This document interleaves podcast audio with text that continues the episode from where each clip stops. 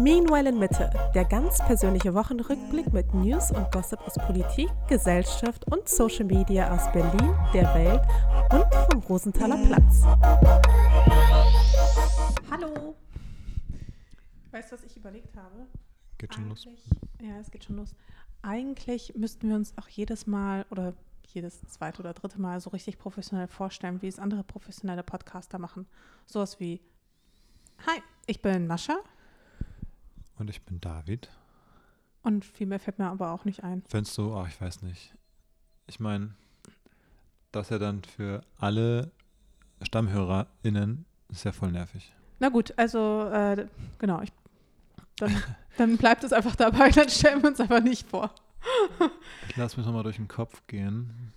Ich, also zum ersten äh, waren wir uns eigentlich einig, dass wir anmoderieren müssen, dass wir heute den 19.01. haben. Äh, dritte Folge in diesem Jahr. In, Das stimmt nicht, es ist der 18. aber wenn die Folge rauskommt, ist doch der 19. Ach so. Okay, na gut, dann machen wir es halt so. Aber du weißt ja auch nicht, vielleicht bin ich ja auch heute schnell und dann kommt sie schon am 18. raus und dann sind die Leute übelst irritiert und denken sich so, hä, wo ist der Tag hin? Ja, aber die Leute, die, wenn sie sie dann hören, selbst wenn sie heute Nacht noch rauskommt, dann hören die Leute es ja am 19.01. vielleicht auf dem Weg zur Arbeit oder Ja. morgens beim Aufstehen oder zum Mittag. Ist schon der 19. Als Podcast-Profi muss man antizipieren, wann die Leute es hören. Okay. Ja, ich weiß auch nicht so genau, in welcher Situation hört man die Folge. Wahrscheinlich so beim, beim Wäscheaufhängen, denke ich. So der, Beim Kochen. Safe Kochen. beim Kochen. hm, ist auch gut. Ich habe auch letztens gelesen, ein perfekter Podcast muss unterhaltsam genug sein, dass man auch gerne zuhört, aber auch nicht zu, zu sehr, so dass man dabei einschlafen kann. Das finde ich ganz gut beschrieben. Kommt natürlich ein bisschen aufs Genre an, würde ich sagen. Es gibt ja verschiedene, Nee, ich meine, Also aber jetzt glaube ich gerade auch so Lava-Podcasts. ja, das, das Ich stimmt. hoffe, wir erfüllen da diese Nische oder was. Das, das ist der Anspruch, ne? Ja. Ja, 19.01. Wie geht's dir? Ja, war eine, War was? mein Postfach ist explodiert. Ja. Ja. Warum? Was war? Äh, War wegen, wegen der NFL Playoffs oder warum? Also ich bin deswegen auch ein bisschen müde, aber ich weiß nicht, war bei dir was anderes oder? Ja, ich habe ich hab einfach nur so eine kleine, so eine kleine Sache geteilt, aber irgendwie hat sie für ganz schön Wirbel gesorgt. Ja. Ja, komisch. Nein. Willst, wollen wir jetzt schon drüber reden? Ich dachte, wir haben so ein kleines Intro und dann. Du hast mich gefragt, was soll ich machen? Und du hast mich gefragt, ob was passiert ist. Ja, stimmt, hätte ich ahnen können, dass es das. Das nee, ich habe ich hab tatsächlich, ähm, ich hab tatsächlich verkündet, dass ich mich für Astrologie interessiere und Ja. daraufhin ist mein Postfach explodiert. Ah ja, und dann gab es ja noch die Sache mit der Schwangerschaft. Das Astrologie-Ding finde ich für mich für den Podcast übrigens so ein bisschen ähm, so wie äh, Voldemort für Harry Potter und, und Dumbledore, weißt du? Achso, ja, wir sprechen es einfach nicht Der an. Name, der nicht, so der Name, der nicht au- ausgesprochen ist bei uns so das Thema, das nicht ausgesprochen wird. ist einfach ein zu heikles Thema. Das Ding ist, es bringt halt auch nichts, äh, weil wir diskutieren da im Privaten schon so viel drüber. Ich will das wirklich auch nicht in den Podcast rein transportieren. Also ohne Witz jetzt. Nee, aber wir können ja äh, trotzdem kurz darüber reden, dass die Woche ja schon in dem Sinne ein bisschen ereignisreicher war als sonst in, ja, weil ich halt die Schwangerschaft angekündigt habe. Ähm, für uns ist es ja jetzt keine News in dem Sinne. Das stimmt, das habe ich mir auch geschrieben. Das, das war irgendwie verrückt, weil für die allermeisten anderen äh, war es ja so äh, das äh, Announcement in dem Sinne. Also die haben es da, dadurch gehört, dass du es da gesagt hast. Aber für uns ist es ja gar nicht eigentlich so. Für uns fühlt es sich natürlich nicht so an und für die engeren Freunde in dem Sinne auch nicht mehr. Deswegen fand ich, war es ganz, ganz interessant, weil es für alle anderen so eine Big News war. Für uns aber irgendwie nicht eigentlich. Ja, für mich war es ja am Anfang so eine Big News und da wollte ich es ja auch am liebsten mit allen teilen. Aber wenn man dann irgendwann so über diesen Punkt hinauskommt, dann, dann brennt es auch nicht mehr ganz so sehr. Aber ich bin froh, dass ich es auf jeden Fall jetzt schon trotzdem auch geteilt habe, weil, glaube ich, auch alles, was jetzt so in dem ganzen Schwangerschaftsverlauf dann noch kommt, ja auch irgendwie spannend ist und neu ist. Und ich finde es dann auch schön, das zu teilen. Das liegt mir ja auch so ein bisschen, das ist wie so meine zweite Natur. Ich habe wirklich original seit zwölf Jahren oder so jeden Furz aus meinem Leben geteilt. Und das ist schon ein bisschen mehr als ein Furz. Und das dann nicht zu teilen, hat sich schon sehr falsch angefühlt. Ja. Genau. Ja, ist natürlich, ist natürlich generell so was, was man unabhängig, finde ich, von vielleicht von deinem Job oder deiner Rolle in den sozialen Medien äh, hat man in sich drin irgendwie so ein Verlangen, sobald man es weiß, irgendwie das äh, zu erzählen. Man ist teilweise schwer, es für sich zu behalten. Ich weiß noch, wie wir darüber geredet haben, äh, wenn ich dann teilweise mit Freunden unterwegs war, als wir dann irgendwie laufen waren mit der, mit der Gruppe und so. Und dann hat man irgendwie die ganze Zeit diese News im Kopf und ist so, so dieses Verbot, also nicht Verbot, aber dass man es noch nicht kommunizieren will zu dem Zeitpunkt oder vielleicht auch sollte aus so diesen Gründen, dass es irgendwie ab einer bestimmten Phase mal erst so richtig Sinn ergibt, es zu erzählen. Aber hat diese News im Kopf und ist die ganze Zeit so wie, don't say it, don't say it, don't say it. Und man, man kämpft so mit sich selbst, es nicht so rauszuposaunen irgendwie und irgendwie sich dieser, dieses, dieser Sache so zu entledigen, dass man die so rumträgt und so für sich behalten muss und irgendwie willst du rausplatzen, aber. Never forget, wie du dem Kumpel im Fitnessstudio das einfach so random zwischen zwei Übungen einfach erzählt hast. Ja, ist auch so komisch, wenn man mit Leuten sich dann irgendwie trifft. wie genau, was ist da genau der richtige Moment? Beim Hallo sagen so, so, hi, übrigens, äh, Mascha schwanger, so als Begrü so in der Begrüßung drin, das ist irgendwie komisch. Und mit jedem Moment, mit dem man es dann nicht sofort sagt, wird es aber auch irgendwie komisch, weil da muss man so aus dem Nichts, dann spricht man gerade über irgendein random Thema und dann zu sagen, ach übrigens, dann wird es auch komisch. Also es wird irgendwie, ist manchmal schwierig in einem sozialen Setting, finde ich. Ich finde richtig gut haben wir es bei unseren besten Freunden gemacht. Genau. So richtig so mit einem Abendessen und ein bisschen geplaudert und dann ist gesagt. Aber da war es auch so ein bisschen, da hat es mich daran erinnert, wie wenn man früher in der Klasse saß und man wusste, man muss heute noch Vortrag halten oder am besten im Musikunterricht singen. Ähm, und man wusste so, man kommt noch ran, aber man wusste nicht ganz genau wann. Und es war dann so, es sind irgendwie zehn Leute heute dran und man wusste nicht so, ist man jetzt der Erste, ist man der Letzte. Und solange muss man nicht dran ist, ist man irgendwie so nervös. Ähm, und kann bis dahin nicht so richtig abschalten. Man kann auch in Anführungsstrichen nicht das genießen, was, was vorher andere machen. Äh, weil man einfach die ganze Zeit im Kopf dieses Thema hat. Und ähm, irgendwann kann man es dann aussprechen und dann es ist so eine Erlösung in dem Sinn, dass man dieses Ding so sagen konnte. Ich weiß noch, wo ich damals meinen TEDx-Talk hatte. Ähm, da saß ich auch, da war ich so ein Nervenbündel, so hibbelig, ich konnte wirklich keinen anderen Talk vor mir genießen. Ich nur, war nur nervös, weil ich noch dran war, natürlich irgendwann. Ähm, und dann danach denkt man aber immer so von wegen so, warum war man so aufgeregt, finde ich, oder? So ein bisschen bei der News auch so ein bisschen so, warum hat sich, warum sind wir aufgeregt, wenn wir Freunden das erzählen? Alle freuen sich ja natürlich.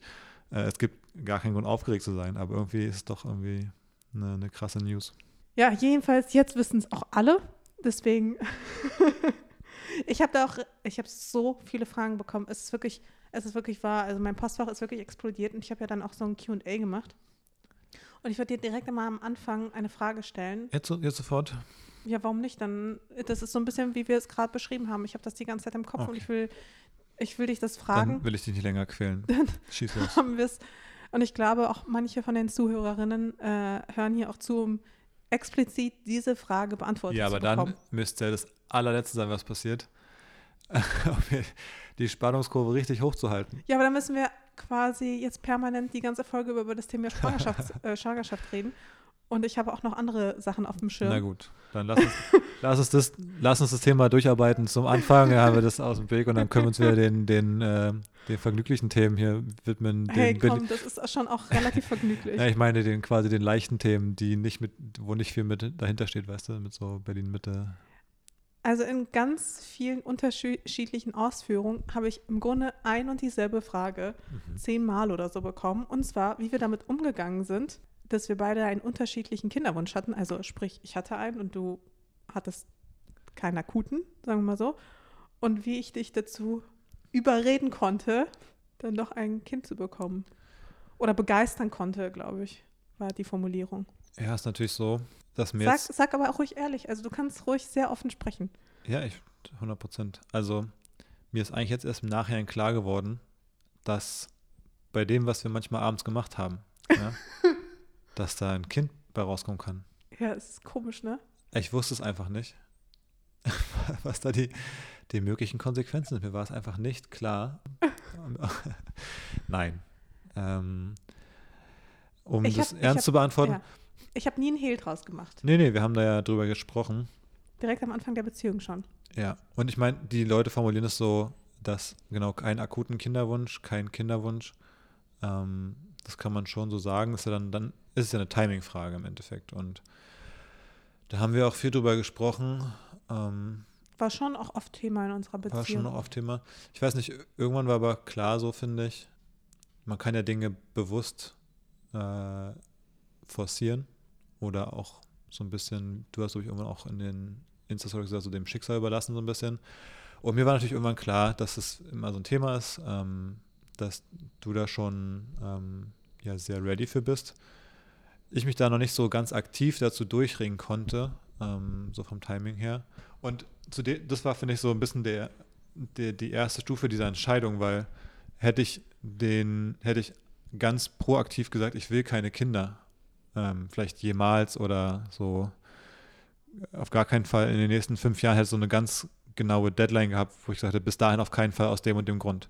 Dann hätte ich, hätte man, hätte ich natürlich äh, aktiver Dinge machen können, dass es nicht passiert so. Aber irgendwann merkt man ja so innerlich vielleicht so, dass man für einen bestimmten Schritt irgendwie bereit wäre, aber es eben noch nicht bewusst forciert. Und ich glaube, das war so ein Prozess, da wo anzukommen, zu merken, okay, wenn es jetzt passiert, dann, dann, dann ist es so. Ähm, und dann bin ich mit der Person zusammen, mit der ich mir das vorstellen kann in meinem Leben und mich darüber halt riesig freuen würde, wenn, wenn wir mal zusammen ein Kind oder Kinder haben. Und deswegen, ja, war es dann so ein bisschen offen, vielleicht, wann es dazu kommt. Ja, aber ich hatte so ein schlechtes Gewissen am Anfang. Ich habe diesen Test gemacht und ich dachte mir so, ach du Scheiße. Ja, das muss ich ihm jetzt sagen. Und ja, er das wird, ja, gut, dass und du mir gesagt hast. er wird überhaupt nicht begeistert sein. Und das fand ich so verrückt, weil du meintest, dass du auf dem Rückweg, in dem Moment war er nämlich nicht zu Hause und ich habe ihm auch nicht gesagt, ich würde diesen Schwangerschaftstest heute machen. Ich meinte so die Tage vorher, ja krass, meine Periode kommt nicht, aber es ist nicht etwas, was nicht schon vorher auch passiert ist, dass sie sich verspätet hat oder sonst irgendwas.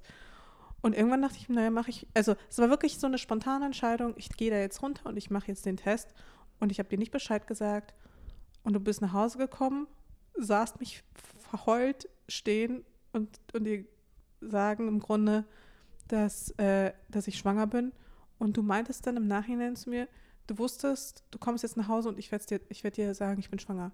Und das fand ich, war für mich ein richtiger Mindfuck. Weil woher also solltest du das wissen? Aber du hattest es im Gefühl. Ja, einfach weil so ein paar, so ein paar Puzzleteile sich äh, offenbart hatten die Tage davor, ähm, wie du es gerade selber schon sagst, mit der, mit der Periode, ähm, mit subtilen körperlichen Veränderungen, die man vielleicht auch schon bemerken konnte, ähm, mit Dingen, die in den Tagen davor, in den Wochen davor passiert sind. Ähm, hier dieses ganze Blümchen- und Bienenthema. Und ähm, ja, irgendwie so, wie das so zusammenlief, diese Dinge. Ähm, da saß ich da auf dem Roller, weil ich da bei, einem, bei einer Veranstaltung war und war so auf dem Rückweg nach so wie so eine Epiphany, äh, Erleuchtung oder wie so eine Eingebung im Grunde. Äh, erschien mir das irgendwie, war es in meinem Kopf, ich dachte, ich komme bestimmt nach Hause und irgendwie war klar, dass du in der Phase, weil wir waren jetzt auch dann nicht so viel unterwegs in der ganzen Corona-Zeit und so jetzt wieder. Und dann war ich so weg nach so bestimmt nutze den Moment, um das mal vielleicht jetzt mal zu testen, so, ob da irgendwie was dran ist an diesen Zeichen. Der Moment hat gepasst und irgendwie lief alles zusammen, dass ich dachte, jetzt ähm, gipfelt das so in so einer Entscheidungssituation, ähm, in so einer, wo sich das irgendwie auflöst. Hätte ja auch sein können, dass du einen Test machst und das nicht so ist. Das hätte auch sein, es- da war ich mir gar nicht so, ich war mir irgendwie sicher, dass du auf jeden Fall irgendwie einen Test machen würdest, so in der Phase, wo ich weg war für ein paar Stunden. Ähm, und dann war es natürlich so ein bisschen 50-50, aber ich hab, hatte einfach eine Tendenz, dass ich dachte, es ist mehr als 50 Prozent wegen dieser anderen Faktoren, dass es positiv ist. Ähm, und so kam ich nach Hause und war dann irgendwie ähm, ja schon so ein bisschen darauf vorbereitet, dass das jetzt wahrscheinlich kommen könnte. Ja, das war auf jeden Fall, das waren verrückte Tage, verrückte Wochen eigentlich auch. Also ich fand schon super krass intensiv auch so diese ganze mentale Umstellung auf einmal. Und jetzt ist irgendwie so ein bisschen, so der Gedanke ist irgendwie angekommen im Kopf, so mehr oder weniger. Ähm, es fühlt sich zwar alles noch so surreal an, aber es ist nicht mehr so dieses, ich weiß nicht, ich habe nicht mehr so eine Angst oder irgendwie, ich bin relativ ruhig einfach. Ich bin nicht mehr so aufgeregt und alles Mögliche. Das würde ich auch sagen. Ich finde es immer noch sehr surreal irgendwie, nach wie vor, weil sich, es hat sich relativ wenig bisher verändert, was es irgendwie greifbarer macht. Also es ist immer noch kein riesen Babybauch und so die Dinge, die kommen jetzt natürlich alle noch. Ähm, aber ich finde, es setzt schon so ein erster Gewöhnungseffekt in dem Sinne, dass man immer in im Leben jetzt vielleicht Dinge relativ stark verändern, ähm, dann ist, hat man die ja viel im Kopf so. Ähm, diese neue Situation, die auf einen zukommt, die man dann vielleicht manchmal schon körperlich spürt, wegen irgendwelcher Dinge vielleicht, die sich im Körper auch verändern oder so. Ähm, aber trotzdem finde ich, äh, denkt man viel darauf rum dann einfach. Was bedeutet das jetzt für mich? Ähm, wie werden die nächsten Monate, Jahre aussehen? Und dadurch fängt diese Gewöhnung dran schon, daran schon an, finde ich irgendwie, dass man den Gedanken immer mehr so der sickert so ein irgendwie in das Denken und in, die, in, in das Bewusstsein irgendwie. Und dann irgendwann akzeptiert, ist so die neue Realität irgendwie da, so ein bisschen. Ja, man gewöhnt sich irgendwie schnell dran. Ich hatte das Gefühl, du hast auf jeden Fall nochmal so einen großen Sprung gemacht und ich sowieso, als äh, ich beim Frauenarzt war, also bei der Frauenärztin tatsächlich, und ich dir dann dieses Video geschickt habe von dem Ultraschall, von, von diesem kleinen Küken, was sich da einfach so wild schon bewegt im, im Bauch und ich, es war mir überhaupt nicht bewusst, dass schon so früh quasi ja so, so krasse Bewegungen einfach stattfinden, dass man schon so viel sieht für so eine relativ frühe Phase und so viel, ja einfach so viel Bewegung. Das fand ich krass und da hatte ich das Gefühl, das fandest du auch krass. Total. Ähm, das fand ich super krass. Zumal ich wusste vorher auch immer gar nicht, ab wann was passiert. Ähm, weiß es immer noch nicht so genau, was in den nächsten Wochen passiert, ehrlich gesagt. Ähm, man, man versteht so ein paar quasi Meilensteine, die dann irgendwie kommen werden, vielleicht zu welchem Zeitpunkt auch, aber sonst ist irgendwie alles doch sehr neu. Und das ist natürlich schon krass. Also ich meine, das ist so, es gibt für mich kein, kein größeres Ding äh, im Leben quasi, als wenn ein Leben endet oder anfängt. Äh, das sind so die größten Themen, die es gibt für uns als Menschen, so würde ich sagen. Und ich kann beide nicht so richtig greifen. Ich kann den Gedanken nicht greifen, dass ein Leben endet und weg ist irgendwie dann in dem Sinne. Und ich kann genauso nicht greifen, dass da jetzt ein neues Leben entsteht. Also da, da entsteht jetzt ein neues Leben, ein neues Bewusstsein, ein neuer Körper. Ähm, das finde ich total verrückt. Und genau das macht natürlich zum ersten Mal ein bisschen greifbar, dieses Video dann. Ähm, und ja, ich weiß gar nicht, was da hormonell genau passiert, aber natürlich entsteht da so eine gewisse Vorfreude. Ähm, das auf jeden Fall. Und das, das war mir auch immer klar, dass auch nochmal zu dieser Kinderwunsch- und, und Zeitpunktfrage zurück, dass wenn das mal passiert und dass wenn man dann ein Kind hat, dass da super viele coole Sachen passieren, dass es eine aufregende Zeit wird, eine tolle Zeit, dass das Wahnsinn ist, alles so, das, war mir alles klar. Ähm, ich glaube, das war gar nicht so der, der Punkt, wenn, ich, wenn wir über den Zeitpunkt manchmal geredet haben oder so. Da habe ich nie daran weil das ist cool, sondern nur, wann ist es irgendwie vielleicht am, der ideale Zeitpunkt. So, das war ja immer eher die Überlegung. Insofern. Ja, stimmt. Auch früher hast du auch mal zu mir gesagt, du willst halt auch wirklich voll da sein, du willst es halt voll genießen können und du willst, du willst dir diesen Raum nehmen können. Und genau, ich will genau diese, diese Erfahrung, die, glaube ich, super krass ist, die auch ähm, bestmöglich aufzusaugen, da zu sein, ähm, so schön wie möglich zu gestalten. Ähm, diese Punkte, das fand ich daran immer wichtig, ähm, dass man das machen kann.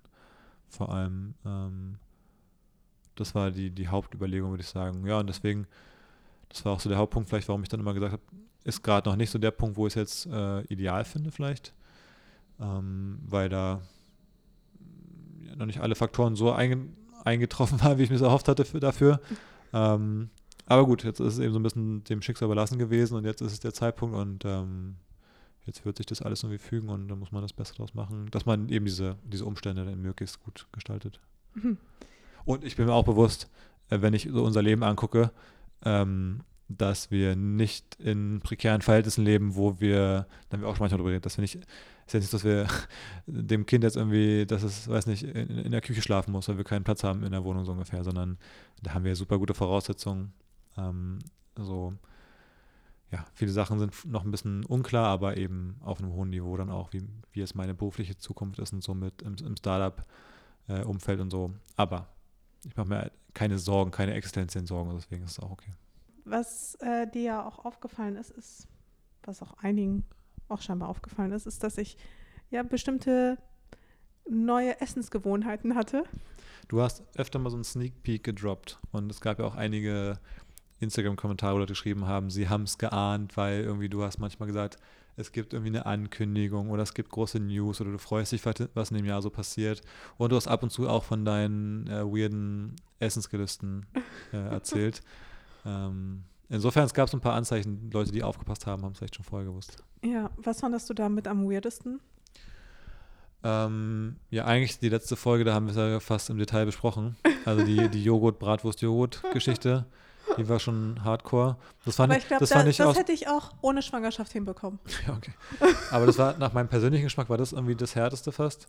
Ähm, und auf Platz zwei dieses Essen, was du dir gemacht hast, wo du irgendwie Apfel, Karotten und Schmand oder so, was war das? Ja, Da, völlig absurdes Gericht meiner das, Meinung nach. das, ist kein, das ist kein absurdes Gericht, das habe ich als Kind halt immer gegessen. Einfach klein geraspelte Äpfel, Möhren und dazu und das halt vermischt mit Schmand. Und ich hatte da so Bock drauf. Es war nicht normal. Ich musste es unbedingt essen.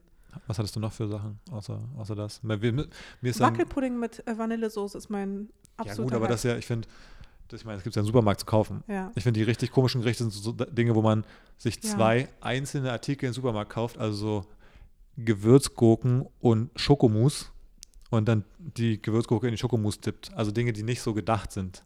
Aber ich meine, der Wackelpudding, der ist ja in einer Packung mit der Vanillesoße. Das Ja. ist ja irgendwie so gedacht. Aber das ist nicht normal, was für einen perversen Hype ich da permanent drauf habe. Ich, also ich habe dann so ganz, ganz konkrete Sachen im Kopf. Also ich weiß dann, ich will exakt das so essen. So wie mit dieser, mit diesem, mit diesem Brot, was ich unbedingt belegt haben wollte mit Mayonnaise, Avocado und Eiern. Hm, lecker. Ich finde es immer noch richtig geil und ich glaube, das würde ich auch nach der Schwangerschaft, beziehungsweise auch vor der Schwangerschaft geil finden, aber es war in dem Moment so, ich, bra ich brauche das jetzt. Ich brauche das jetzt sofort. Ich muss das, genau das jetzt essen. das finde ich eher so ein, so ein Ding. Aber vielleicht kommt das mit diesen verrückten Gelüsten noch. Ich weiß gar nicht, in welcher Phase ist es denn? Eigentlich, vor- eigentlich müsste das Ist müsste ich mittendrin sein. Hm. Aber ich habe auch, ich merke eher so, Du dass hast ich eher den Appetit Sachen, auf Schokolade ein bisschen verloren. Generell habe ich äh, den Appetit auf ganz viele Sachen verloren. Zum Beispiel alles, was ich liebe, sonst scharfes Essen Hm. ohne Ende. Ich finde scharfes Essen mit mein absoluter Favorite. Habe ich gar keinen Bock. Alles, was so sehr deftig ist, sehr, sehr schwer, macht mir alles gerade gar keinen Spaß. Also ich will eigentlich eher ganz, ganz viele Sachen, die ich sonst gerne esse, nicht essen. Hm. Insbesondere alles, was ja, mich normalerweise mal satt macht. Ich brauche gerade nur so ganz wenig, ganz leicht und auch die Portionen haben sich ja auch irgendwie gedrittelt ungefähr. Also normalerweise sagt man ja, man isst ja mehr und ich esse ja nur die Hälfte, wenn überhaupt, von dem, was ich sonst esse. Du, ich hatte aber auch noch eine Sache dazu zu dem Thema. Ja. Und zwar fand ich es äh, super faszinierend aus meiner Sicht. Also ich meine, du machst jetzt seit zehn Jahren deinen, deinen Job in der Form, baust du da irgendwie ja, eine, eine Reichweite, eine Community und so weiter auf. Ähm, und bist es vielleicht gewohnt, dass du ab und zu mal ja so Dinge dort vielleicht auch verkündet hast, und dann kommt da schon viel Feedback und so darauf und die Leute fiebern so ein bisschen mit. Ähm, und ich bekomme es ja auch jetzt seit gewisser Zeit mit, aber das Feedback darauf, dass du gesagt hast, hey, hier äh, ist das Foto, wir gucken da die Ultraschallbilder an und ich bin schwanger und dann noch einen Text dazu geschrieben hast, die, die, die reine Menge an Feedback und auch die Reaktion an sich, das fand ich schon absolut faszinierend und absolut gegipfelt ist es ja dann darin, dass äh, auf dem Bild Stars and Stories Account irgendwie nach einem Post zu Prince Harry und Britney Spears irgendwie war Mascha und ihr Freund David erwarten ein Kind, wo ich mir dachte, who the fuck cares? wer, wer folgt diesem Account? Echt, das so, war dein Highlight? wir so Promi News, verfolgt so Promi News und sieht dann, dass ich, David, ich denke, ich denk, gucke so ein Spiel jetzt so, ich, David, werde Vater und die Bild postet auf dem Instagram-Account diese News, denke mir so, wen bitteschön interessiert's? ich denke so, also hätte man mich vor zehn Jahren gefragt, so Dinge, die in meinem Leben mal passieren, da wären so drei Antwortmöglichkeiten gewesen und eine wäre falsch gewesen. Ziemlich sicher wäre es vielleicht die gewesen, wo ich gesagt hätte, das, die kann es nicht sein. Das, also, Echt, das, aber ich habe gedacht, dein Highlight wäre gewesen, dass auch unter dem Bild Hm. ähm, auch das Oberholz kommentiert hat mit einem Herzchen. Alles nichts Neues. Dass, dass das Oberholz dran bleibt bei uns beiden, ist ja, das haben wir schon mal besprochen in der, glaube ich, ersten Folge, äh, seit dem Comeback. Ähm, auch lustig, wenn, wenn quasi Unternehmen natürlich sowas kommentieren. Generell finde ich irgendwie spannend. Ja, Ich meine, am Ende sitzen aber nur, also ja, irgendwelche Social Media äh, Manager. aber wie crazy ist es, dass einfach Buga, Bugaboo, heißen die Hm. so, dass die einfach irgendwie, ähm, weiß nicht, paar Stunden, das war ja am Sonntag, habe ich es verkündet, und dass die mir dann direkt quasi geschrieben haben. Obwohl mich das relativ Wie wenig. schnell sind die bitte? Kein Wunder, dass die auch so erfolgreich sind, wenn die einfach so ein fixes PR-Team haben, was da direkt äh, den schwangeren Frauen Ja, wo mich das relativ wenig überrascht tatsächlich, wenn ich mir so vorstelle aus Unternehmenssicht und jedes Unternehmen überlegt dann so, im Consumer-Bereich, wie finden wir jetzt neue Marketingkanäle, wie erreichen wir neue Menschen, dann ist ja gerade bei dem Thema logisch, dass du, das ist ja vielleicht so der, der Nummer eins Weg, wie neue Marketinggesichter oder so oder Kunden in deinen in deinen Funnel reinkommen im Endeffekt, dass sie da hinterher sind. Ich weiß nicht, ob die irgendwie Google Alerts haben oder, oder ob die irgendwie Instagram äh, automatisch durchsuchen einmal am Tag, ob irgendjemand. Äh, Vielleicht so der Hashtag direkt eingespeichert, Pregnancy ja, Announcement und dann. Ja, also ernsthaft, ob die, das, ob die da irgendwas drüber laufen lassen, täglich, irgendwie über so eine Datenbank. Ähm, also so würde ich es vielleicht angehen zumindest. Ich würde mhm. überlegen, wie können wir alle deutschen Accounts über 5000 Follower automatisch screenen, dass wir irgendwie wie so ein Google Alert mitbekommen, wenn jemand postet, I'm pregnant so. Ja, also das wäre das wär auf jeden so Fall machen. sinnvoll. Und dann würde ich da direkt raus, die Mail ist doch. Ist doch Aber gut. es waren auf jeden Fall auch wirklich einige Unternehmen, die mir sofort geschrieben haben und den meisten habe ich dann geantwortet, hey, mega cool und so weiter und so fort, aber es ist halt einfach way zu früh. Ja. Also vor, vor Frühling würde ich da in dem Bereich gar nichts machen. Wichtig wäre zum Beispiel, dass ein Hersteller von so Gaming-Konsolen zum Beispiel vielleicht hm. versteht, also die müssen im Kopf verstehen, ja, wenn man Vater wird zum Beispiel. Dann gibt es Phasen, da hat man das Kind vielleicht so auf dem Schoß, schaukelt es ein bisschen rum und was macht man nebenbei in der Zeit? Weil es eigentlich der perfekte Moment ist, um zum Beispiel mit der Playstation oder mit der Xbox äh, um da mal eine Runde zu zocken zum Beispiel. Ja? Also ja, müssen die Firmen müssen auch mal ein bisschen um die Ecke denken. Nicht nur, was braucht die Mutter, was braucht auch der, was braucht auch der Vater in seiner neuen Rolle. um seiner neuen Rolle gerecht zu werden, um braucht Rolle er auf jeden Fall eine Playstation. Voll und ganz gerecht zu werden. Ähm, das wünsche ich mir zum Beispiel. Mal gucken, was da noch so reinkommt. Mein e- E-Mail-Postfach ist offen. Man kann sich gerne melden, ja. Also, äh. Ja, E-Mail-Adresse steht dann äh, ja. Hier in der Beschreibung, ja? ja. Extra angelegt. PlayStation at David minus. Play genau so. Naja, schauen wir mal, was, was da noch so entsteht. Ja. Auf jeden Fall verrückt, dass da so ein Interesse da ist ähm, oder ja. das so wahrgenommen wird. Fand ich eine spannende, spannende Erfahrung. Hast du eigentlich persönlich dann viel Feedback bekommen? Klar, also so. Also, ich meine jetzt nicht im, als du es Freunden erzählt hast, sondern danach auf Instagram haben Leute dir dann geschrieben. Ja, aber ich finde auch einen ziemlich normalen um, also Maß, wie es so auf Social Media halt ist, wenn man da im Privaten eine größere Neuigkeit vielleicht mal verkündet, dann melden sich ein paar so ehemalige Arbeitskollegen, mit denen man irgendwie damals ein gutes Verhältnis hat und noch so ein bisschen sich verfolgt, seinen, We seinen Weg. Ich glaube, die hätten, bei dem Thema schreiben natürlich dann alle, die es irgendwie äh, sonst machen würden. Aber wenn ich jetzt schreiben würde, ich wandere aus und ziehe nach Kalifornien, würden wahrscheinlich auch viele schreiben, oh wow, krasse News, äh, bin gespannt, wie es läuft oder irgendwie so Dinge halt. Also, ja, bei Männern wird das irgendwie nicht so äh, krass wahrgenommen, ne? Glaube ich. War, ja gut, also wir haben ja auch Kolleginnen geschrieben früher oder äh, sonstige Freunde oder was auch immer. Ähm, aber ja, es ist schon anders irgendwie. Es ist irgendwie anders verankert. Das ganze Kinderthema ist natürlich, spielt eine andere Rolle einfach. Ähm, ja. Vielleicht dann auch wirklich noch biologisch und in der Gesellschaft und so ähm, wird es anders wahrgenommen. Also ich glaube, dass, oder genauso wie du gefragt wurdest mit dem Kinderwunsch, glaube ich, in der Rolle, und das war ja auch in den Fragen manchmal rauszulesen, dass andere Menschen auch, andere Frauen auch vielleicht in einer ähnlichen Situation sind oder äh, ähnliche Gespräche da führen, wann der richtige Zeitpunkt ist und dass da äh, ja dieser Kinderwunsch immer so ein, die sind halt ready oft und die Männer vielleicht öfter auch ein bisschen abwartender und dementsprechend. Ja, aber wie äh, löst man denn diesen Konflikt? Unter Druck setzen. Tja, gute Frage. Ja, so als Mann. Also wenn ich jetzt, also wenn jetzt eine Freundin hier wäre und sie hätte dieses Problem, wie, was würdest du ihr für einen Tipp geben? Ja, ist schwierig. Ich finde, es gibt so, es ist eigentlich eins dieser Themen, was man, was glaube ich schwer zu lösen ist, weil es einfach keinen Kompromiss gibt. Ähm, weil es halt sehr quasi schwarz-weiß es gibt oder 1-0, wenn man äh, in der Computeranalogie bleiben will. Weil es gibt halt nur Kind oder kein Kind in dem Moment. Ähm, und das ist, gibt so vielleicht nur wenige Themen eigentlich in dem Bereich, wo es so, so entweder oder ist. Und ich glaube, deswegen muss man eigentlich wirklich sehr früh oder vielleicht vorher drüber sprechen ähm, und da ein bisschen die, die, die Fronten klären, ähm, wie beide es sehen. Und ich glaube, genau, wenn es dann so um vielleicht ein paar Jahre geht, dann muss man, glaube ich, immer wieder drüber sprechen. Aber wenn man von vornherein merkt, das wird ein richtiges, schwieriges Thema und man ist da doch anderer Ansicht, dann ist das, glaube ich, richtig schwer. Dann, dann gibt es da, glaube ich, ja, gibt keinen Mittelweg halt. Und ich persönlich finde, dann einfach schwanger zu werden.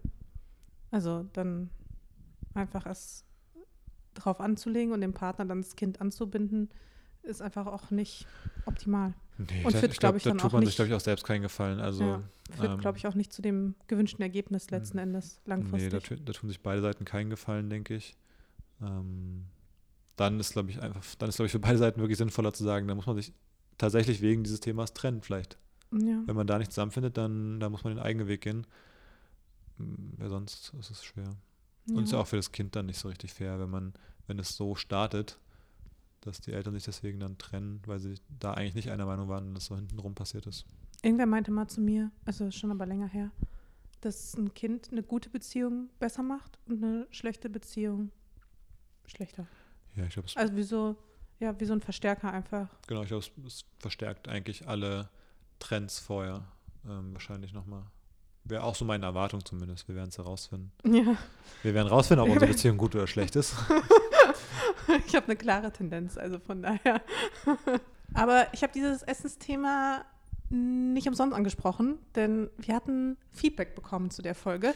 Eins der Feedbacks war, dass du zu viele Zahlen verwendet hast. Genau, ich wollte ja, ich wollte auch nochmal ein bisschen eine Feedback-Runde machen Ja. zur letzten Folge. Wir, wir lernen ja gerade wieder so ein bisschen auch, ähm, was wir so machen, wie es ankommt. Und es gab ein bisschen Feedback und ich habe mir die Folge auch nochmal angehört. Ähm, Komplett. Komplett tatsächlich. Ist einfach so lustig. Ich konnte ich konnte einfach nicht aufhören. Vor allem der Typ, der ist so lustig, ne? Der Typ ist so funny. Ähm, und Fünf, fünf von fünf Sternen. das habe ich ja vorher gesagt quasi, am Anfang der Folge.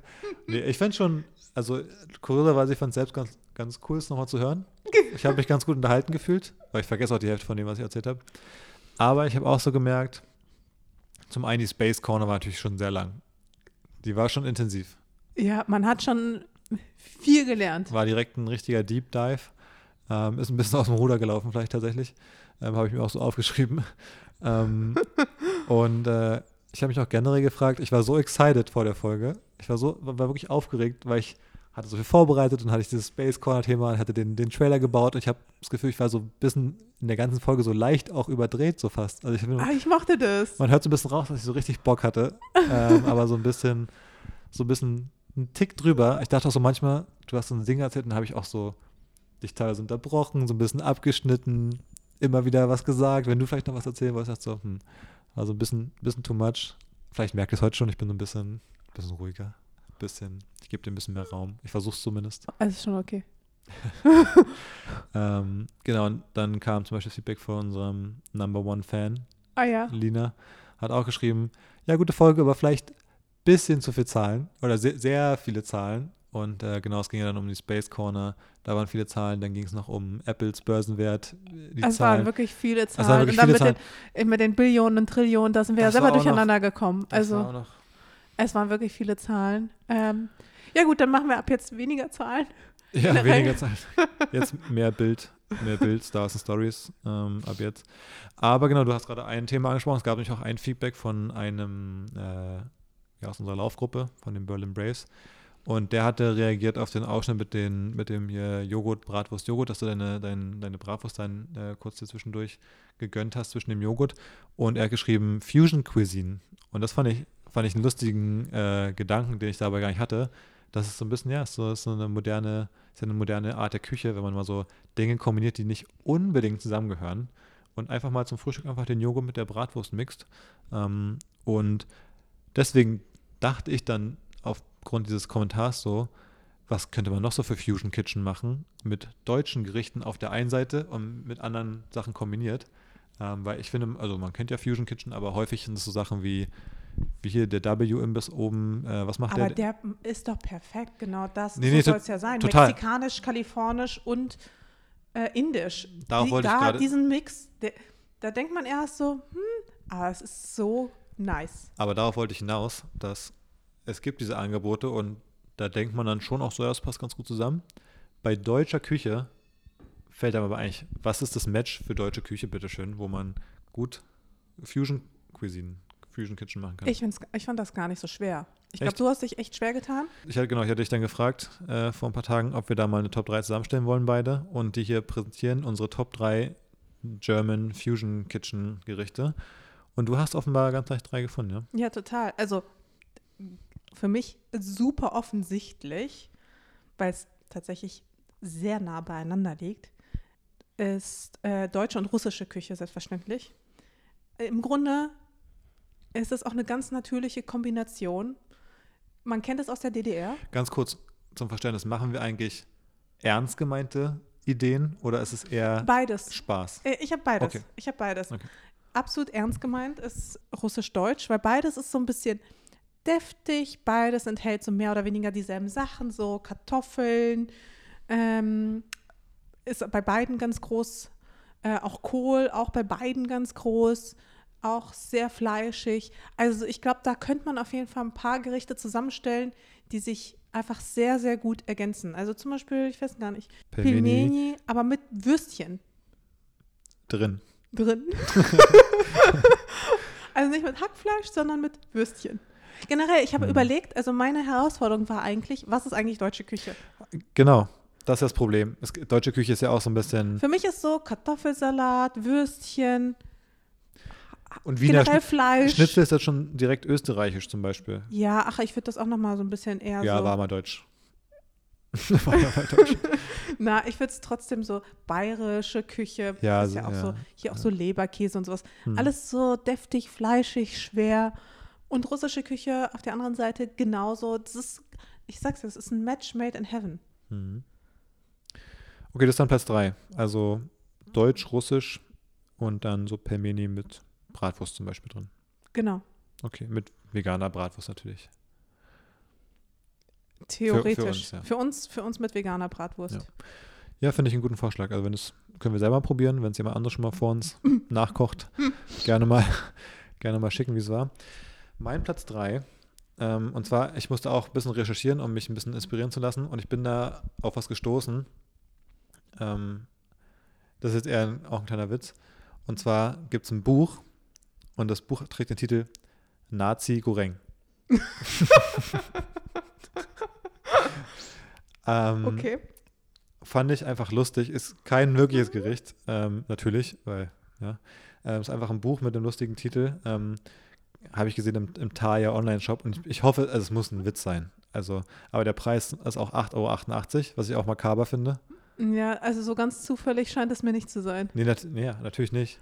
Ähm, und auf dem Cover ist so ein kleines Strichmännchen, was so den Kochlöffel mit dem rechten Arm hochhebt und so. Also es ist sehr schwarzer Humor.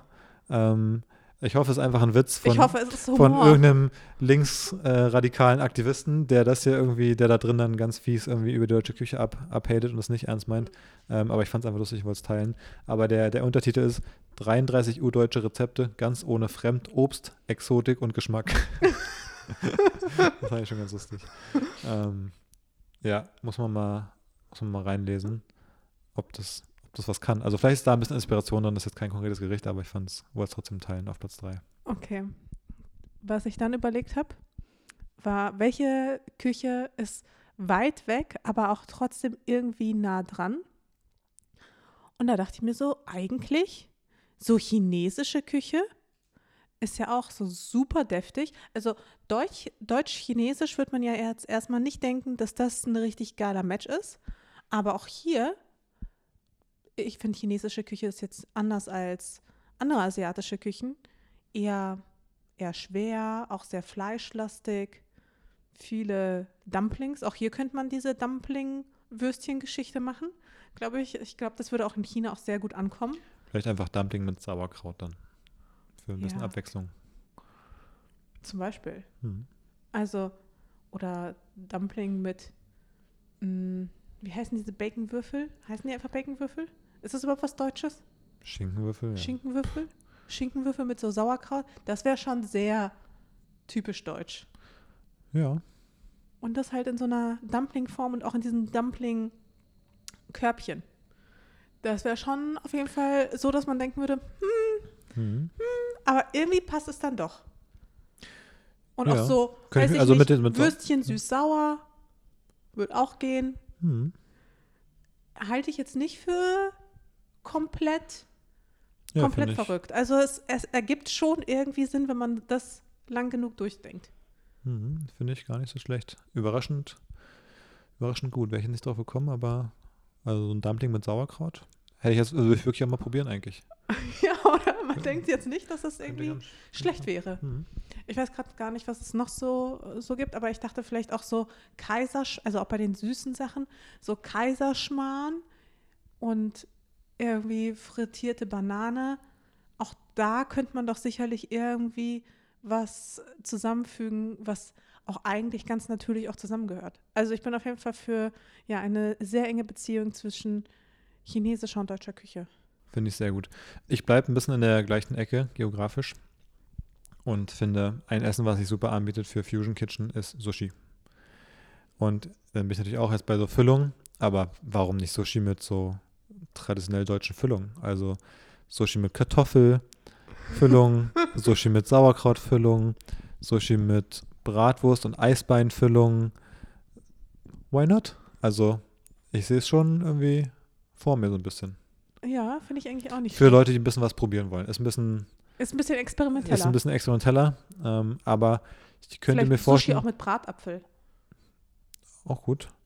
Aber ich könnte mir vorstellen, dass es gerade deswegen gut funktioniert. Ja? Wenn Leute mal was Neues probieren wollen und wenn es so, ist schon so Eventküche dann natürlich auch, ne? Also ähm, da geht man so hin und das, da erzählt man auch all seinen Freunden von, was für ein verrücktes Essen man letztens gemacht hat. Ja, deutsches Sushi. Deutsches Sushi. Aber man könnte auch dann zum Beispiel statt, statt diese Algen drumherum, hm. könnte man ja auch zum Beispiel Kohl. so einen Kohl nehmen. Das ist generell das Ding, ich, man kann ja mal alles umdrehen. Also man könnte ja auch immer das, ist immer die Frage, welches Gericht ist quasi die Basis, wo man dann die Füllung reinpackt, ja? Du meinst zum Beispiel auch Kohlrouladen, aber mit Avocado gefüllt und Lachs. Genau. So, so würde es zum Beispiel auch immer gehen. ähm, das ist immer die Frage. Oder Kohlroulade und dann statt Reis ist es so Kartoffelpüree und dann, dann halt der Lachs oder Avocado oder irgendwie. Es geht doch immer in beide Richtungen. Okay. Ähm, das ist immer die Frage, wie rum man losgeht. Hm. Das ist mein Platz 2. Mein Platz 1 ist etwas, was eigentlich nicht zusammengehört, aber wenn wir wirklich von, also wenn wir das Thema Fusion Kitchen so richtig zu Ende denken, dann muss man ja eigentlich zwei Küchen nehmen, die gegensätzlicher kaum sein könnten, die eigentlich überhaupt nicht zusammenpassen. Ich liebe thailändische Küche. Ich finde die so, so, so lecker. Was Curry, Currywurst Curry oder was kommt jetzt? Currywurst Curry ist übrigens gar nicht, äh, gar nicht so dumm. Woran ich gedacht habe, war eher sowas wie so ein Kartoffelsalat, aber auf thailändische Art. Hm. Mit so ein bisschen, ja, so einem leichteren Dressing statt Mayonnaise oder, ähm, oder was, was andere da nehmen, so Essig, glaube ich. Eher mit so einem thailändischen Dressing mit ein bisschen auch ein bisschen pikant. Ja, oder auch zum Beispiel so ein Glasnudelsalat mit Wiener Würstchen und pikanter Soße. Also ich würde schon sagen, ist auf jeden Fall eine, wäre auf jeden Fall etwas, das ich mir selbst gerne auch zuführen würde. Also ich kann mir das wirklich ernsthaft, also ohne, ohne Witz jetzt, ich kann mir das wirklich ja, das, okay, mal vorstellen. Gerichte, die, die, du dir gerade vorstellen kannst, sind aber auch kein Gradmesser mehr, ob das eine gute äh, Restaurant-Idee ist. also da bist du natürlich in einer guten Phase gerade, um dich in solche Dinge reinzudenken und da offen zu sein. Man müsste auch nach Gemeinsamkeiten schauen. Also zum Beispiel in das Curry dann ein bisschen mehr ja, so Kartoffel, Blumenkohl ist ja normalerweise auch drin. Das fügt sich ja dann schon mal zusammen. Und dann vielleicht noch irgendwie was typisch Deutsches. Zum mhm. Beispiel statt der Mango ein Apfel. Ja, finde ich gut. Das waren meine Gedanken. Was ist dein Platz 1? Mein Platz 1, also Deutschland hat ja mit wenigen Ländern eine speziellere Beziehung, historisch bis heute dadurch, ähm, als mit Israel. Es ist dadurch immer noch viel Austausch, viel viele Dinge, die zwischen den beiden Ländern passieren. Und ich dachte mir, was kann man da, was kann daraus abgeleitet werden, ähm, eben auch kulinarisch. Und ich dachte mir, wir sind ja auch in Berlin und das Berliner Gericht, was würdest du sagen, ist das Nummer eins Berliner Gericht? So das Döner. okay. okay, das deutsche Berliner Gericht, meinte ich. Okay. Äh, ich, der Döner wurde aber, glaube ich, in Berlin erfunden. Ja, gut, aber ich würde trotzdem das, ja. Okay, Currywurst. Genau, die Currywurst. Und Currywurst ist ja mit dem, dann so Curry-Ketchup, ne? Und ich dachte mir, wenn man die Currywurst macht, aber dann statt dem Ketchup Hummus.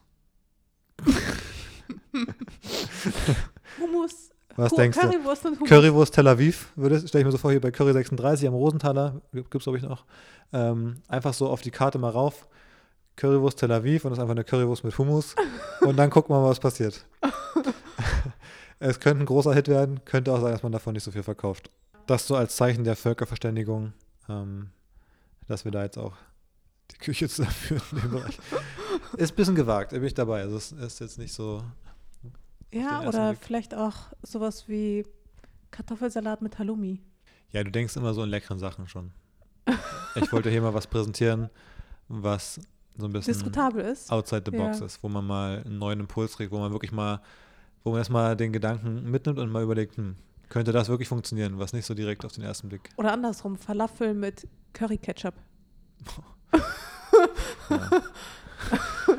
ist, ist schon hart. Ähm, ja, das war jedenfalls mein Platz 1. Sehr gut. Und ähm, ja, mal gucken, ob wir in Zukunft öfter mal so eine Top-3-Liste machen können mit irgendwelchem Feedback. Wenn es zu den Gerichten Feedback gibt, also ich meine, vielleicht müssen wir mal eins davon nachkochen jetzt. Ja, wir vor allem. Ist ja relativ leicht bei manchen. Ähm, aber wenn jemand anderes was nachkocht, dann auf jeden Fall ein Foto schicken, auf jeden Fall sagen, wie es war und dann können wir die Serie weiterführen. Ja, müssen wir nochmal über Corona reden haben, mittlerweile. Ich habe das Gefühl, Corona ist wieder Ähm, ich hatte letztens einen, einen Gedanken, den äh, würde ich ganz gerne mit der Community teilen. Und zwar, was ich echt ein bisschen weird finde, ist, wenn man beispielsweise shoppen geht oder sonst irgendwo reingeht. Da muss man ja immer seinen Impfausweis zeigen, also sein Zertifikat und seinen Ausweis. Und irgendwie, ich weiß nicht warum, aber ich finde es jedes Mal irgendwie komisch. Also ich gehe ja nicht mal in irgendwie in so Läden rein, wo es mir potenziell unangenehm sein könnte. Aber jetzt stell dir mal vor, ja, du lebst auf einem Dorf oder in so einer kleineren Stadt, wo man sich potenziell auch eher kennt. Und dann gehst du beispielsweise in einen Sexshop. Auch da wird man ja wahrscheinlich seinen Impfausweis und seinen Personalausweis vorzeigen.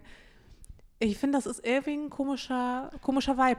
Und ich meine, das heißt ja dann noch nicht, dass man sich dann so gegenseitig kennt. Also angenommen, die Person, die es dann kontrolliert, kennt die andere nicht, aber halt guckt so auf den Nachnamen und denkt so, ja, der oder die Person mit dem Nachnamen, ja, irgendwie kommt mir der Nachname bekannt vor. Ach, das ist doch bestimmt der Sohn oder die Tochter von dem und dem, mit dem war ich ja in der Schule.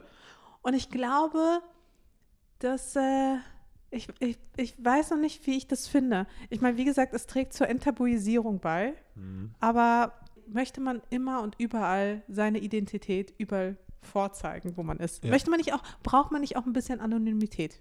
Aber pass auf, ich habe die perfekte Lösung für dich. Hm. Das Internet. da kann man einfach so reingehen, Ja, bald auch mal, ins Metaverse. Äh, da kann man da so mit so einer Brille so durch den, durch den ja, Laden aber du laufen. kannst ja auch nicht alles, manche Dinge musst du ja auch Ausprobieren. und so Ja. fühlen und so ist ja auch äh, gerade bei äh, Sexspielzeugen, ah, das hat ja auch viel mit Haptik zu tun Mhm. oder weiß ich nicht, äh, bei Vibratoren musst du ja gucken, so ist dir das intensiv genug? Mhm. Ähm, Nee, ist ein guter Punkt. Also ist deine Forderung eine Ausnahmeregelung von der Ausweispflicht äh, für Sexshops in, in Corona-Zeiten? Nee, ich habe mich gefragt, also das war jetzt nur so ein, äh, so ein bestimmtes Beispiel, aber ich habe mich so ganz grundsätzlich gefragt, ob es nicht noch mehr Einrichtungen gibt, wo es einem tendenziell eher so ein bisschen unangenehm ist. Was ich mich dabei die ganze Zeit frage, dadurch, dass man ja auch noch eine Maske aufhat dabei, das Hm. finde ich daran auch lustig. Man zeigt ja einen Ausweis, aber da ist ja ein Bild drauf, aber die sehen dich ja gar nicht. Das heißt, es Hm. ist ja auch super leicht, eigentlich das zu umgehen. Also gut, man braucht natürlich einen Ausweis mit einem anderen Namen und dann das passende Handy dazu mit irgendwie der Cove Pass App oder so oder seinem Impfausweis. Aber wenn es jetzt so wichtig ist, dass man nicht erwischt wird und der Name nicht ähm, ja, dabei rauskommt, dann kann man es halt durch diese ganze Maskengeschichte total leicht umgehen, weil die ja eben, die können testen, äh, gucken, passt die, der Impfnachweis zum Ausweis, aber die können ja gar nicht gucken, ob das zur Person passt, so richtig wegen der Maske. Ja, das stimmt. Da ist für mich die Lücke im System, weißt du? Aber spannende Fragen. Sehr, sehr spannende Fragen. Oder gibt's, fall- fallen dir noch so Einrichtungen ein, wo du nicht, wo du gerne anonym bleiben würdest, wenn du sie besuchst? Nicht so richtig. Ich habe überlegt, ob mir was Lustiges einfällt. Ich glaube, mir wäre es auch unangenehm, wenn ich in so einen richtigen, so richtig, so Primark oder so gehen würde. Das wäre mir. Ja, wenn dann jemand rausfindet, Das, dass das die von, von Stars and Stories ist. Das geht natürlich nicht. Naja, aber generell Corona ist schon crazy gerade, finde ich. Ähm, jetzt mit Omikron. Also gefühlt in den letzten eineinhalb, ja, fast zwei Jahren mittlerweile, ja. Ähm, Im Umfeld gab es immer mal wieder jemanden, so, den es erwischt hat. Aber ich finde, es hielt sich so ein bisschen in Grenzen. Aber seit zwei Wochen oder drei Wochen brechen ja alle Dämme.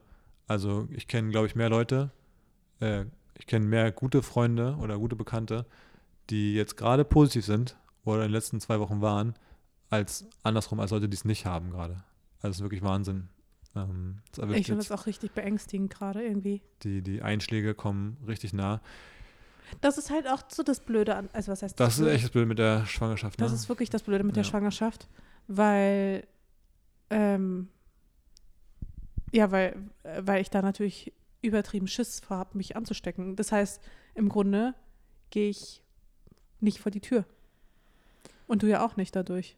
Also wir sehen nur ganz, ganz wenig Leute, weil mich jetzt anzustecken und selbst wenn es nur einen milden Verlauf gibt, aber mit Long Covid und so, man weiß halt überhaupt nicht, was passieren kann. Und ich habe da wirklich sehr, sehr wenig Lust, insbesondere in diesen fragilen drei Monaten, wo die Organe noch nicht zu Ende entwickelt sind.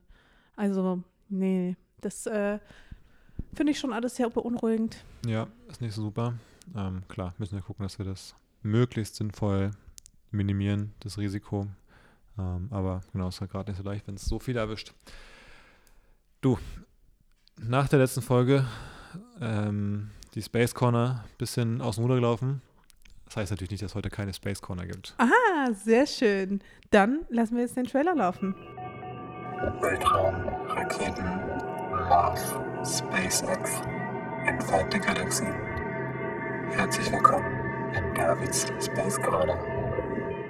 So, aber keine Angst, ihr müsst nicht, nicht wegschalten, nicht direkt rüber skippen über die nächste halbe Stunde. Heute eine ganz kleine, kurze Space Corner. Ich habe nur einen lustigen, also einen Fakt gefunden, den ich mit dir teilen wollte eigentlich, der aber einen Space-Bezug hatte. Und deswegen wollte ich erzählen. Oh, Marley. Marley ist dagegen. Marley unterbricht mich. Ähm, und zwar am 16. Januar, also vor zwei Tagen, vor 53 Jahren, am 16. Januar 1996, äh, gelingt den Kosmonauten Wladimir Shatalov und Boris Vodinov, Jewgeni Krunov, Alexei Yeliseyev Okay. Okay. ja. äh, die erste Kopplung zweier bemannter Raumfahrzeuge im All mit der Soyuz 4 und der Soyuz 5. Und ähm, Jeliseyev und Krunov sind dabei im Raumanzug von einer Kapsel in die andere umgestiegen. Und ich wollte einfach mit deinen russischen Wurzeln, wollte ich dir das einfach mitteilen. Ja, die Russen als haben da World's First äh, äh, Ding geschafft, haben die beiden Raumfahrzeuge gekoppelt. Und das war jetzt äh, vor 53 Jahren fast auf den Tag genau. Ja, ich bin mal gespannt, was uns in Zukunft noch erwartet. Ich finde es übrigens total komisch, dass es im Russischen Kosmonauten sind und im Deutschen Astronauten. Ja, aber, Aber das ist im Grunde dasselbe. Ja, wir hatten letztens schon das Thema, ne? Wie die chinesischen Weltraumfahrerinnen heißen. Wie? Hast du nicht gemerkt? Das sind Taikonauten. Was? Taikonauten. Taikonauten Ja, heißt Weltraum auf Chinesisch Taiko oder wie? vielleicht. Also es muss ja irgendwie einen Grund dafür geben. Was heißt denn Kosmos? Also, wie heißt denn auf Russisch? Was ist denn Astro auf Russisch? Kosmos? Kosmos. Ja. Aber heißt es nicht auf Deutsch auch Kosmos? Der Kosmos? Ja, aber es ja das nicht auch als deutsches Aber es ist ja trotzdem Astronomie und Astrologie. Also Astro ist ja schon auch irgendwie im deutschen Sprachgebrauch drin. Aber Kosmos doch auch. Das kommt wahrscheinlich eher aus dem Englischen. Ich weiß auch nicht. Ja, aber dann müssten die ja irgendwie Space Astronauts heißen. Ja, das ist vielleicht ein guter Punkt. Muss man mal nachgucken. Naja, jedenfalls haben die alle ihre eigenen Begriffe. Ähm, ich weiß gar nicht, ob es noch einen weiteren gibt. Aber ja, das war's mit der, mit der Space Corner für okay, heute. es war eine sehr kurze Space Corner. Wie angekündigt, also ähm, nur um den Leuten zu beweisen, dass man jetzt nicht, man muss keine Angst haben vor der Space Corner. ähm, ich wollte aber noch ein bisschen was erzählen und da gibt es vielleicht ja irgendwann auch nochmal einen Jingle ähm, aus der Startup-Welt. Ja, ich bin Da ganz gibt es ja immer ein paar News und ich habe so zwei, drei News entdeckt. Zum einen habe ich mich ja vor zwei Folgen, also in der ersten, in, im, im Comeback des Jahres, in der Folge, ähm, hatte ich ja den, über den Testbericht von Arrive berichtet und habe gesagt, habe da so ein bisschen ja, Kritik vielleicht durchblicken lassen oder ein bisschen Unverständnis, wie das alles funktioniert. Aber es stellt sich raus, äh, ich verstehe es scheinbar einfach nicht, denn ähm, die VCs verstehen es. Und deswegen hat Arrive jetzt vor, ich glaube, war sogar schon letzte Woche, aber eine neue Finanzierungsrunde in Höhe von 18 Millionen Euro verkündet. Das heißt, äh, jetzt geht es richtig ab, größer, höher, weiter. Und, ähm, Und du bist aber, du bist überzeugt vom Geschäftsmodell? ich bin eher bearish, ähm, nicht so bullish. Ähm, aber ja, ich bin gespannt. Auf jeden Fall, der Weg wird auf jeden Fall weitergehen mit dieser News. Also manchmal, es gibt ja auch so die Phase, es gibt öfter mal Startups, die auch am Anfang äh, gut gefundet sind, also viel Geld bekommen, ähm, die aber dann teilweise auch in der frühen Phase natürlich nicht mehr weiterkommen. Ähm, und so kann es auch bei den gehypten Sachen laufen. Und dann ist mal die Frage, kommt die nächste Finanzierungsrunde und die kommt jetzt und deswegen bin ich mal gespannt, wie es da noch weitergeht, was da noch Aber so passiert. wie, wie machen das VCs? Also nach welchen Kriterien suchen sie sich das dann aus? Das ist ein ganz großes Mysterium. ich weiß nicht, immer ähm, wenn ich das mitbekomme, dass irgendeine Firma an die Börse gegangen ist oder besonders erfolgreich ist, dann erzählen die Gründer immer, dass sie kein Geld bekommen haben. Ja, ist oft die Story. Also ich, VC, VC haben scheinbar ein sehr gutes Näschen. Also vor allem bei Lieferservice, also vor allem wenn du einen Lieferservice machst, dann haben die einen richtig guten Riecher. Aber bei allen anderen Geschäftsmodellen scheinen die da ein bisschen blind, blind zu sein. Ich hatte noch eine andere Startup-News. Und zwar, die fand ich richtig absurd. Da hat eine Investorin nämlich äh, getwittert. Und das fand ich so lustig, weil manchmal reden wir darüber so, ja, jetzt sind wir irgendwie 30 oder über 30 schon, so, und man guckt dann so um sich rum und dann sieht man, umso älter man wird, umso mehr sieht man so junge Menschen, die schon mit 20 oder so auch schon erfolgreich sind, eine Firma gebaut haben, die groß ist oder die verkauft haben oder was erreicht haben. Aber der Tweet, der hat mich umgehauen. Da schreibt äh, eine Investorin, just got an intro, also sie wurde einfach jemandem vorgestellt, to a wildly impressive 14-year-old, two-time founder and angel investor. Was? 14. Und da fragt sie noch, what is in the water with these Gen Zetters? Diam, the grind never stops. Ein 14-jähriger, zweifacher Gründer und Angel Investor, da habe ich mir wirklich gedacht, das äh, kann, also geht eigentlich gar nicht. Hä, wann hat er denn, also, Mit, wie kann man, also wer hat denn mit 14 so viel Geld? Angel Investor, um es noch zu erklären, falls nicht allen was sagt, sind so, sind im Prin- Prinzip Privatinvestor, äh, Privatpersonen, die auch schon investieren. Also eben nicht als institutionelle Firma, die investiert in Startups als Hauptding, sondern so Privatmenschen, die irgendwie schon mal eine Firma verkauft haben, dann ihr Privatvermögen eben wieder in, in kleine Startups investieren. Ja, und das mit 14 zu machen, ich würde sagen, es geht eigentlich gar nicht.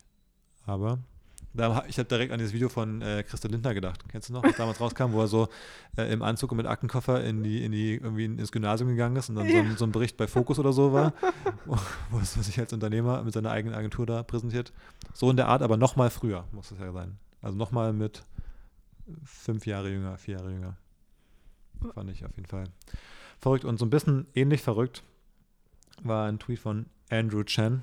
Das ist einer der bekannteren Silicon Valley Investoren und der hat geschrieben, äh, dass er sich freut, eine, ein 100 Millionen Dollar Investment ähm, äh, anzuführen mit seiner Firma, was Pre-Launch, Pre-Product und Pre-NFT Drop ist. Also Pre-Launch ist, die Firma hat noch nicht ihr Produkt quasi auf den Markt gebracht. Das Produkt existiert auch irgendwie noch nicht, ist noch Pre-Product, also es gibt noch gar kein fertiges Produkt auf, was man überhaupt schon auf den Markt bringen könnte. Und Pre-NFT-Drop, also ich weiß nicht, es klingt so, als wäre es natürlich dann irgendwie ein NFT-Crypto-Ding auch, deswegen habe ich es gerade auch erzählt. Ähm, und äh, also es gibt quasi nur eine Idee. es gibt, klingt so ein bisschen wie eine Idee und vielleicht, ja, vielleicht arbeitet man an einem, an einem Produkt. Vielleicht so eine, so eine Power, PowerPoint-Präsentation. und Series A sagt natürlich wahrscheinlich auch viel nichts. Also es gibt so verschiedene Begrifflichkeiten für die Investitionsrunden. Und es fängt an bei einer Pre-Seed-Runde. Das ist eigentlich so die Ideenphase, wo man vielleicht drei Leute sind und die sagen, wir haben eine Idee, wir haben schon mal einen ganz frühen Prototypen und da haben wir irgendwie 100 Leute gefragt und die haben das getestet und gesagt, das ist irgendwie cooler als das Produkt, was wir bisher nutzen oder so. Dann gibt es die Seed-Phase. Ähm, da hat man irgendwie ein Produkt, hat schon erste Zahlen der Nutzer vielleicht auch und kann schon ein bisschen zeigen, wie Leute das Produkt benutzen und was daran äh, gut ist und wie man so erstes Wachstum erreicht. Und dann kommt eigentlich die Series A und ist so eine, so eine Wachstumsrunde, wo man sagt, mit den Dingen, die wir jetzt erreicht haben, jetzt brauchen wir Geld, um einfach zu wachsen, um in Marketing zu investieren, um das Produkt weiter auszubauen. Dafür ist eigentlich eine Series A. Und dann zählt er quasi die ganzen Dinge auf, die es noch nicht gibt, die eigentlich immer der Faktor sind für eine Series A. Ähm, also, ich, ich habe auch mit ein paar anderen Gründern darüber gesprochen, wir sind uns gar nicht sicher, ob ist es, ist es ein Witz, ist es Satire oder ist es wirklich ein ernst gemeintes Investment, weil wie bei so vielen Dingen heutzutage ist es fast unmöglich, Satire von der echten Welt zu unterscheiden. Ich, wir, wir sind alle Gründer in dieser Gruppe da und manche sind auch schon in der Series A-Phase, manche Seed, manche früher und wir wissen nicht, wie ist das gemeint. Obwohl wir genau das machen, worum es da geht. Und das ist einfach ein Zeichen der Zeit. Absolut verrückt. Aber ist es theoretisch möglich, dass jemand einfach 100 Millionen in ein, einfach in so eine Idee reinsteckt? Theoretisch ist alles möglich. Nur weil es was mit NFTs zu tun hat. Der, der, also klar, also es erscheint einem irgendwie möglich heutzutage. Aber vor, ich sag mal, vor, vor fünf Jahren oder selbst vor, selbst vor zwei oder drei Jahren wäre es nicht möglich gewesen, wäre es nicht vorstellbar gewesen. Ähm, und heutzutage liest man so einen Tweet und denkt sich so, ja, es könnte wahr sein. Es wäre mega verrückt, aber es könnte tatsächlich real sein. Aber es ist so, ich weiß gar nicht, was ein Vergleich wäre. Ja, es ist irgendwie, ja, ich, ich, mir fällt kein Vergleich ein, aber es wäre wär nicht möglich gewesen vor ein paar Jahren jetzt. Ist es zumindest vorstellbar. Naja, so viel zur, zur heutigen Startup Corner. Okay. Dafür bräuchten wir eigentlich auch ein Intro, ne? Genau, dafür bräuchten wir noch einen Jingle. Ansonsten. Ich äh, habe noch eine Sache, die. Ja. Wir, wir, haben noch einen, einen Jingle. Nämlich für unsere Kategorie von Dingen, die keinen Sinn ergeben. Du hast was dafür? Ich habe eine Kleinigkeit. Okay. Und zwar, das hast du auch schon öfter mitbekommen, wenn wir laufen gehen wollen, dann oh ja, weiß, hören wir immer Podcasts dabei, in der Regel. Und seit wir beide eine Apple Watch haben, besteht ja die tolle Möglichkeit, dass man sich seinen Podcast auf die Apple Watch runterlädt, dann Kopfhörer drin hat, die damit verbunden sind. Und dann kann man einfach, ohne dass man ein Handy mitnehmen muss, seinen Lauf tracken mit der Apple Watch und man kann auch den Podcast hören. Perfekt, weil ein iPhone mitzunehmen, es nervt einfach in der Hand, irgendwie was zu haben, was man die ganze Zeit halten muss und dann wird es schwitzig und so weiter. Ist irgendwie einfach, einfach nicht cool. Aber der Plan scheitert daran, dass es quasi unmöglich ist, einen Podcast auf die Apple Watch runterzuladen über die Apple Podcast App oder die Spotify Podcast App. Also über die Spotify Podcast Funktion generell. Wenn irgendjemand hier in dem Bereich irgendwie arbeitet oder sich da auskennt, bitte meldet euch bei mir und erklärt mir, wie es geht, weil es ist, also es gibt in beiden Apps Funktionen, wo man das auswählen kann. Wo man sagen kann, hier Podcast runterladen auf die Apple Watch oder bei, bei Apple Podcast muss man es in den Settings irgendwie vorher einstellen, dass es synchronisiert wird, wenn man bestimmte Podcasts sichert. Aber es passiert einfach nicht. Ich sehe dann bei Spotify zum Beispiel die Liste von Dingen, die gerade runtergeladen werden, aber es dauert Stunden. Wir warten, manchmal haben wir den Lauf um eine halbe Stunde verschoben oder eine Stunde, weil es einfach nicht passiert. Die Dinger werden einfach nicht runtergeladen, obwohl es eine extra Funktion dafür gibt. Und bei Apple kriege ich es auch nicht wirklich hin.